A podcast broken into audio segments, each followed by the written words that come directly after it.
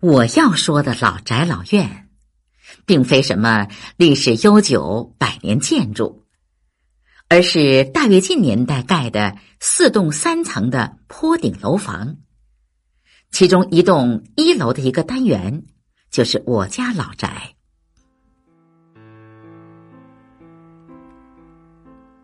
童年记忆里，那四栋楼房，在一片庄稼地和农业社的民房中，鹤立鸡群般的高大上的矗立着，引来一片啧啧之声。周围的人们，管我们这些孩子叫大楼里的，弄得我们时不时的产生优越感。楼的后面。是一条浅浅的小河。夏天时候，我家的小猫会从河里抓泥鳅，家里养的小鸭子也会左摇右摆的到河里洗澡。孩子们更是在水边玩的不亦乐乎。初秋，河里的青蛙有的轻唱低吟，有的鼓噪般一夜到天明。孩子们就会跑到河边捉青蛙，让青蛙四脚朝天。青蛙会把自己的白肚皮撑得鼓鼓的，寻求自保，然后趁机翻身逃之夭夭。冬季，河水冻成冰，对面农业社的孩子们就会举着木棍儿，扔着石头块儿，越过以河为界的三八线冲杀过来。大楼里的开始还能应战，不消几分钟就鸟散状东奔西窜，弃甲而逃。夜阑人静，小河对面不知道是谁就会吹响竹箫，呜咽般如泣如诉。每到此刻，我就会偷偷趴在阳台上，洗耳聆听。小小少女心就会充满不切实际的朦胧幻想。楼之间有一棵大槐树，夏天的夜晚，孩子们提着小板凳儿，聚集在大树下数天上的星星，看哪棵是牛郎织女，哪个是银河，听大人们讲那讲也讲不完的鬼故事。院子里，男孩子们最喜欢玩的是打劈柴、弹球、抖空竹、跳马、拍毛片儿；女孩子则是踢毽儿、跳皮筋儿、跳房子。捉迷藏是男女孩子共享的游戏，楼里的犄角旮旯都成了隐蔽的场所。当不小心被找到，其他孩子欢呼雀跃着从各个角落跑出来的时候，那种快乐。是现在每天啃书本的孩子体会不到的。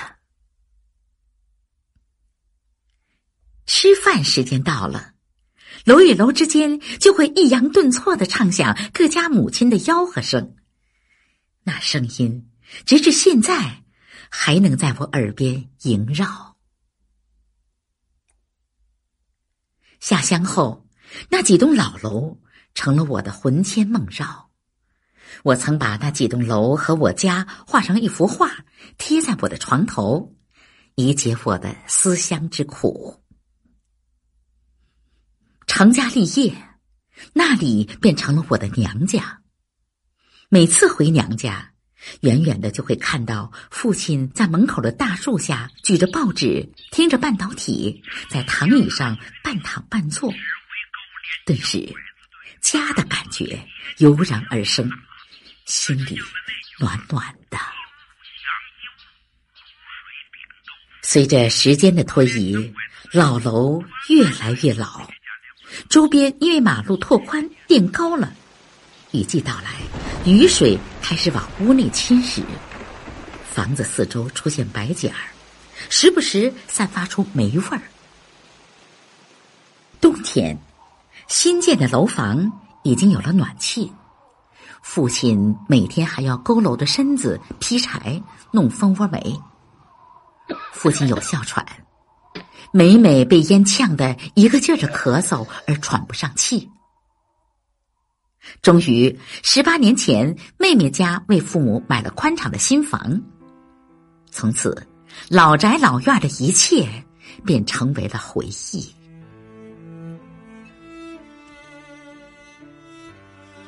几天前和姐姐办事路过那里，不约而同的想回去看看。